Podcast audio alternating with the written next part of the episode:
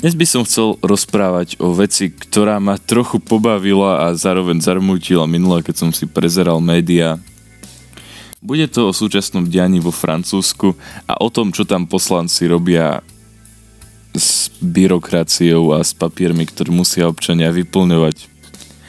Príjemné počúvanie vám želá Michal Lukáč.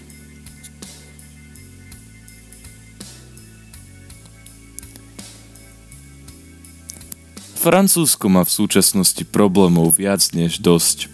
Je tam masívny nával migrantov, občania s tým nie sú spokojní a hnutie žlté vesty násilným spôsobom dokonca zašlo tak ďaleko, že začína poškodzovať tie legendárne kultúrne pamiatky, ktoré sú v hlavnom meste Francúzska, čiže v Paríži. Polícia proti ním bojuje, je tam veľa násilností, veľa bitiek priamo v centre toho nádherného mesta – a Emmanuel Macron sa to rozhodol vyriešiť tak, že spraví nejaké turné, v rámci ktorého bude chodiť po menších regiónoch a pýtať sa ľudí na ich problémy. No jeho poslanci, poslanci jeho strany e, v Národnom parlamente robia úplne iné veci. Nedávno prijali zákon, ktorý okrem iného núti školy, aby do svojich papierov už nezapisovali kolónky matka a otec, ale rodič 1 a rodič 2. Človek by si bol myslel, že v krajine, kde sa ulice menia na anarchiu pomaly, by bolo treba riešiť iné problémy ako slovičkarenie sa ohľadom byrokracie, ale títo poslanci majú na to zrejme iný názor. Je pochopiteľné, prečo tak spravili, nechcú zrejme nejakým spôsobom obmedzovať e, členov LGBTIQ plus komunity, ktoré, ktorí si plánujú adoptovať dieťa, pretože oni pochopiteľne nie sú otec a matka. Ale predstavte si, že dokonca ani s týmto nie je LGBTIQ plus komunita spokojná. Dokonca predseda asociácie, takejto francúzskej asociácie LGBTIQ plus ľudí s menom Alexander Urvic tvrdí, že takéto označovanie, čiže rodič 1 a rodič 2, povedie k akejsi hierarchizácii rodičov. To znamená, že jeden rodič sa bude cítiť nadradený nad toho druhého. Hmm.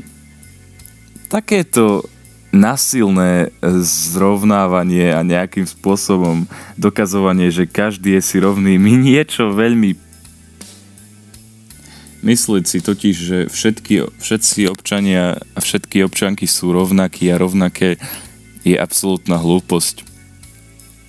Vedci z talianského Turína urobili v roku 2012 akési preverenie prieskumu z roku 1993 a prišli na to, že v vzorke 10 tisíc mužov a žien sa medzi mužskými a ženskými respondentmi vyskytovali brutálne rozdiely. E, oveľa väčšie, ako si veci dovtedy mysleli, že tie rozdiely sú.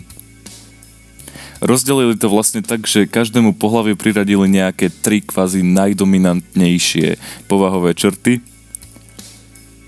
U žien, tu bol, u žien to bolo citlivosť, vrelosť a predtucha, čiže intuícia, čiže naozaj tá povestná ženská intuícia a u mužov to bola dominancia, emocionálna stabilita a zmysel pre zodpovednosť.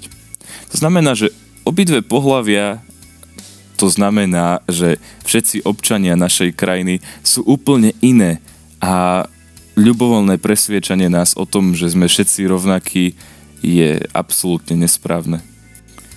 To mi pripomína ďalší prípad, ktorý som tento týždeň zachytil v médiách a toto, že škôlka Teber v Barcelone vyradila zo svojej knižnice dokopy asi 200 titulov spolu s rozprávkami o červenej čiapočke.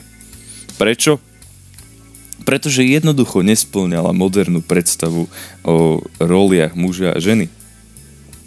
V týchto rozprávkach totiž podľa riaditeľky tejto škôlky dochádza k akýmsi toxickým stereotypom o jednotlivých pohľaviach.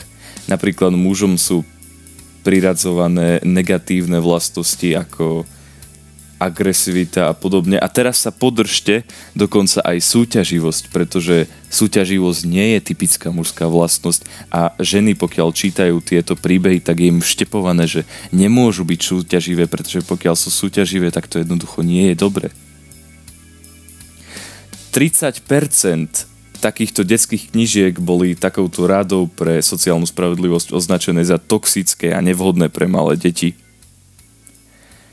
Taktiež sa im nepozdávalo, že je to vždycky muž, kto zachráni ženu, pretože to vykresľuje ženy ako nesamostatné a neschopné postarať sa samé o seba.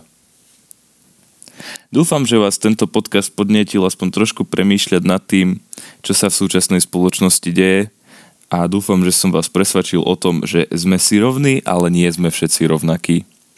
Ja sa volám Michal Lukáč a toto bola epizóda podcastu Rozumne. Pokiaľ ma chcete podporiť, zdieľajte tento podcast alebo ho odoberajte. Ďakujem a dovidenia.